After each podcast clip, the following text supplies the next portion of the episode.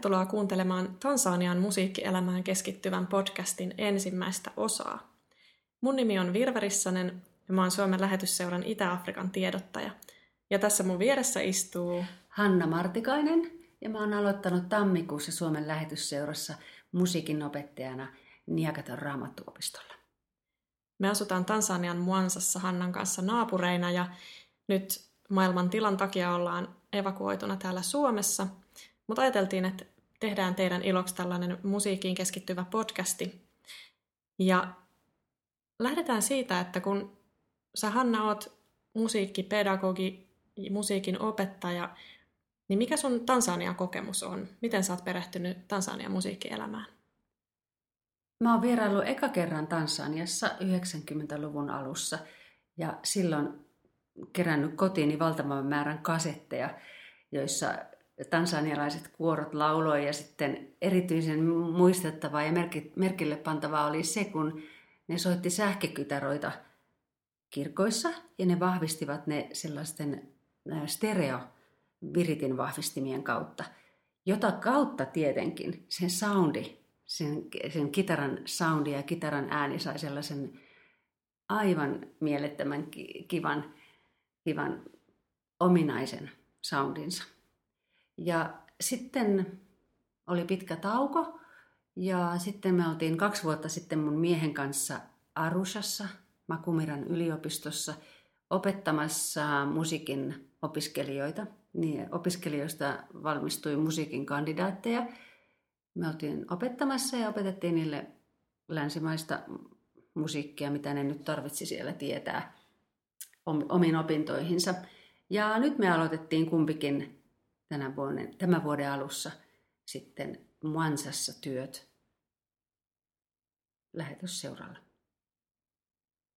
Joo, ja mun tausta sitten taas on sellainen, että mä oon musiikin aktiivinen harrastaja, ja sen takia nyt sitten kun puolitoista vuotta sitten muutin Tansaniaan, niin siellä myös kiinnitän huomiota aika paljon tähän musiikkielämään ja miten ne asiat siellä koetaan. On muuten ollut tosi kiva keskustella yhdessä musiikista Virven kanssa Tansaniassa ja, ja tehdä huomioita niin musiikista yhdessä. Joo, mm. se on siinä hauska peilailla. Mulla ensimmäisiä asioita muuten, mitä mä noteerasin Tansaniassa oli, siis tämän niin musiikkiin liittyen, oli, oli se, että kirkossa lauletaan aina äänissä. Ja se oli mulle tosi jotenkin sellainen kun mä oon vannoutunut kuoroihminen Suomessa ollut aina, niin, niin se oli tosi semmoinen kotoinen asia. Muistaakseni, mikä sulla oli ensimmäinen asia, mikä pisti silmään Tansaniassa? No, tuosta kun mainitsit noista kuorolauluista, niin silloin kun me oltiin Makumiran yliopistolla töissä, niin mä vääntäydyin joka aamu sinne aamuhartauteen, koska mä halusin olla mukana laulamassa niitä lauluja yhdessä niiden opiskelijoiden kanssa juuri siitä syystä, että ne lauloi niitä äänissä. Ja yksi syy oli myös se, että suurin osa oli miesopiskelijoita. Niin me laulettiin, mä pääsin laulamaan niin kuin semmoisessa voimallisessa yhteislaulussa mukana. Se oli tosi mm, ihana. Silloin mm. ihana aloittaa aamu. Mm, kyllä. no miten sitten Tansania ja Suomen musiikkikulttuurien erot Miten sä oot kokenut, että esimerkiksi sun oppilaat tämän musiikin kokee? No, kaikki yleensä rakastaa musiikkia. Susan ja Mirjam, joita mä opetin, ne sanoivat, että jos mä olen surullinen ja mulla on kotona vaikeaa, niin kun mä lähden kirkkoon laulamaan kuoroharjoituksiin, mun koko päivä muuttuu. Mun asiat saa merkityksiä ja, ja mä oon onnellinen. Ja Mirjam sanoi, että jos mä laulan kotona, niin silloin kotona laulaessakin mä tuun niin onnelliseksi. Ihan vaan sen laulun voimasta. Hmm. Toi on ihana asia. Ja, ja kyllä voin tunnistaa itsekin tietysti, että jos on huono päivä ja sitten menee kuorotreeneihin, niin päivähän paranee. Mutta entä sitten, miten se, miten se eroaa tavallaan toi niinku musiikin piristävä vaikutus ja onnelliseksi tekevä, varsinkin kuorolaulun onnelliseksi tekevä vaikutushan on, on tutkittukin, mutta, mutta mitä eroa siinä Tansanian musiikin kokemisessa on verrattuna Suomeen?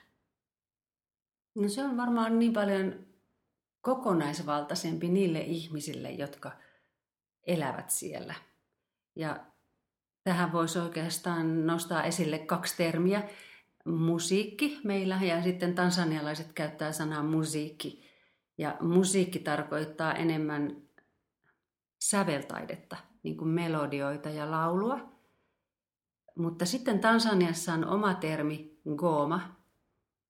Sanotaan kuchesa goma. Ja se kuchesa on suahilia, tarkoittaa soittamista, leikkimistä, tanssimista ja pelaamista. Ja tuohon kuchesan goma liittyy aina myös uskonto ja kulttuuriperintö. Ja siinä mielessä kun iso ero tähän suomalaiseen musiikkielämään, että tämä Goma nostaa esille nämä muut taidemuodot, kun me eritellään tanssi eri taidemuotona tai soitto eri taidemuotona, niin tämä Goma pitää sisällään sen kaiken. Ja se onkin oikeastaan aika ratkaiseva ero, kun ajatellaan, miten Tansaniassa tehdään musiikkia. Niin, toi ei oikein käännykään suomeksi toi Goma. Ei. Goma on myös soitin. Niin, eks, eks Goma oo tarkoita myös rumpua? Ihan niin kuin yksittäistä rumpua. Joo. Joo, mutta sitten samaan aikaan se merkitsee tuota kokonaisuutta. Niin. Se on kyllä tosi jännä.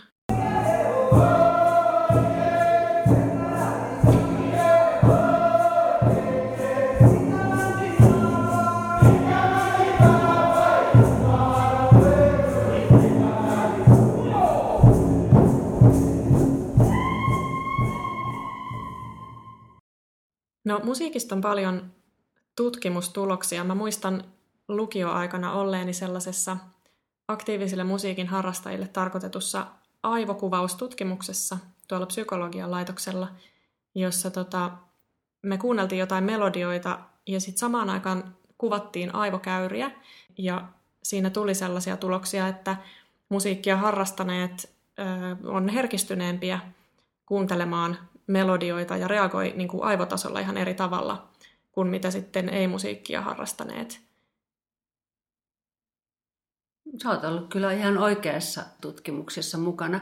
Suomalainen aivotutkija Minna Huotilainen on tehnyt niin paljon hyviä tutkimustuloksia siitä, miten, mikä merkitys musiikilla on jokapäiväisessä elämässä ja mikä merkitys musiikilla on aivoihin – Yksi tuli mainittuakin tämä tunteiden säätely, josta ihan tyypillistä on se, että sä voit kuunnella rauhallista musiikkia, kun sä haluat rauhoittua, tai sit sä kuuntelet voimakasta musiikkia, jos sä haluat vaikka lähteä jonnekin, tai jos sua ottaa päähän, niin sä laitat soimaan musat. Ja kaikki nämä auttaa sua siirtämään sua johonkin toiseen tunnetilaan, tai, tai sitten sä voit korostaa sun omaa tunnetilaa sillä musiikilla. Lisäksi aivotutkimuksen mukaan musiikki kehittää kielellisiä kykyjä. Niinpä kielten oppiminen on helpompaa. Ja otsan alueella on todettu laajentumia, eli musiikki on tarkkaavaisuutta kehittävä harrastus. Ja itsestään selvää siis, että musiikki tukee hyvinvointia, koska se on keino ilmaista itseä. No tästähän voisi sitten ajatella, että tansanialaiset noin lähtökohtaisesti vois aika hyvin, kun siellä on musiikki niin vahvoilla – mutta siitä päästäänkin meidän seuraavaan osioon tässä podcastissa. Ja tämän osion nimi on Myytin murto.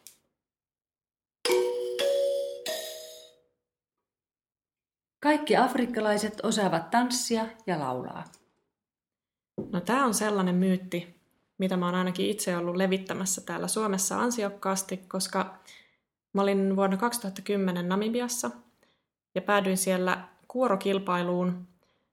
Kysyin sitten kuorolaisilta, että, että miten te olette harjoitellut, että miten teillä harjoitellaan näitä kappaleita ja miten teillä harjoitellaan stemmoja. Ja mun kysymystä ei ollenkaan ymmärretty. Mulle vastattiin, että miten, miten niin, että me ollaan aina vaan laulettu. Että me lapsesta lähtien lauletaan ja nyt me lauletaan näissä kuorokilpailuissa. Että me vaan osataan. Ja mä kun on tullut maailmasta, jossa käydään kuoroharjoituksissa ja hinkataan stemmoja ja ja on kaiken maailman äänenavaukset ja sitten äänenmuodostukset ja systeemit, niin, niin mulle se oli tosi hassua. Ja sitten mä tulin Suomeen takaisin ja sanoin, että siellä ne vaan, ne vaan kaikki osaa laulaa. Eli mä oon todellakin levittänyt tätä, tätä käsitystä. Mutta mitä mieltä sä oot tästä?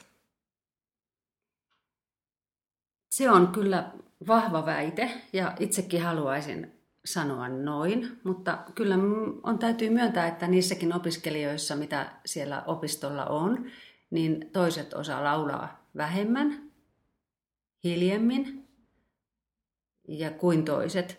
Ja sitten kun me tehtiin tällaisia musiikkiliikuntaharjoituksia ja, tai tanssittiin ja liikuttiin musiikin ja laulun mukana, niin joku ei pysy niin sanotusti tahdissa. Että se osaamisen tai osallistumisen taso on niin kuin hyvin moninaista. Toisaalta mä en tiedä sitten, kuinka nämä ihmiset tanssisivat heidän omaa musiikkia, sellaista musiikkia, joka, johon ne on tottuneet omalla kylällä tai jota ne on oppineet kuulemaan omassa kodissaan. Ja, niin voi olla, että heidän osaamisen taso olisi erilaista. Kyllä, kyllä mä voisin nyt sanoa, että kaikki eivät kuitenkaan osaa tanssia tai laulaa siinä merkityksessä, mitä me siitä ajatellaan. Niin, toi onkin ehkä just se pointti, koska koska monesti noissa vaikka aamuhartauksissakin, missä me ollaan ja kaikki lauletaan kirkossa ja lauletaan moniäänisestikin, niin eihän se kaikki niin kuin aivan silleen nuotilleen puhdasta ole. Että, että voisi ajatella, että ei sielläkään kaikki niin kuin vaikka pysy äänessä. Ja silti kaikki ikään kuin laulaa ja, ja niin kuin se kuulostaa makealta, mutta että missä se menee se raja sitten just, että, että osaatko vai vai etkö osaa? Niin, ja sitten se myös, että jos et sä laula korkealta, niin sä voit laulaa matalammalta. Ja se toimii todella hyvin, että sä laulat sinne jotain stemmaa. Yleensä se toinen, ääne, toinen stemma on kuitenkin sama, mitä muutkin laulaa, että osa oppii laulamaan sen toisen äänen sinne mukaan. Ja oikeastaan varmaan he luontaisesti sitten siirtyy siinä musiikin tekemisessä sellaiselle tasolle, mitä ne itse osaa, että, että jos joku tanssii tosi vahvasti ja, ja on taitava siinä, niin toinen liikkuu vähemmän. Mutta kyllä se niin on, että kun me laulettiin vaikka virsiä siellä virsilaulutunnilla, niin sellainen sisäinen rytmiikka, mikä niissä opiskelijoissa on, niin se on niin huima, huiman upea, että ne, ne löytää sellaisen samanlaisen sisäisen rytmiikan, kun ne laulaa sitä laulua useamman kerran. Että se jakso ihastuttaa joka kerta. Mm. Niin, siinä on sitten kuitenkin semmoinen ero. Mä mietin, että voisiko se johtua siitä, että Suomessa tosi vahvasti erotellaan, että on musiikki-ihmisiä ja sitten on liikunnallisia ihmisiä ja, ja vaikka kuvataiteellisia ihmisiä – mä oon aina kuulunut näihin musiikki-ihmisiin, mutta sitten, sitten on ihmisiä, jotka ei ole ikinä millään lailla, vaikka olisi kuunnellut musiikkia, niin ei ole tehnyt sitä eikä halua tehdä sitä, kokee, että ei osaa. Mutta se Tansaniassa ei, ei tällä lailla ei kategorisoida. Mä oon samaa mieltä. Eivät varmasti kategorisoi, että ne kannustaa toisiaan ja ihailee toisiaan. Hei, sä osasit, osasit ton, mahtavaa ja, ja ai se tekee tota vähän vähemmän, mutta ei, en mä nähnyt, että siellä mollattaisi sellaista, joka liikkuu vähemmän tai ei laula niin voimallisesti. Joo, ja, ja tuossa vielä sitten ehkä, jos palataan siihen niin kuin äänissä laulamiseen, niin Suomessahan, jos oot kirkossa tai missä tahansa yhteislaulutilaisuudessa, niin jos koet, että et osaa laulaa, niin et välttämättä laula – mutta ei tulisi mieleenkään, että rupeisit laulamaan alempaa stemmaa sen takia, että menee korkeammalta. Et, koska siihen sitten stemmalaulamiseen kuuluu sit olla jo jotain oikeasti taitoja, niin kuin suomalaisen ajatuksen mukaan. Et ehkä se Tansaniassa just, just se altistuminen on ollut lapsesta lähtien vahvaa ja tavallaan se ajatus siitä, että kaikki tekee musiikkia, kaikki laulaa, niin sitten, sitten siinä niin kuin jotenkin sitä tehdään sit luontevammin myös, oli ne, oli ne taidot sitten millä tasolla tahansa. Niin.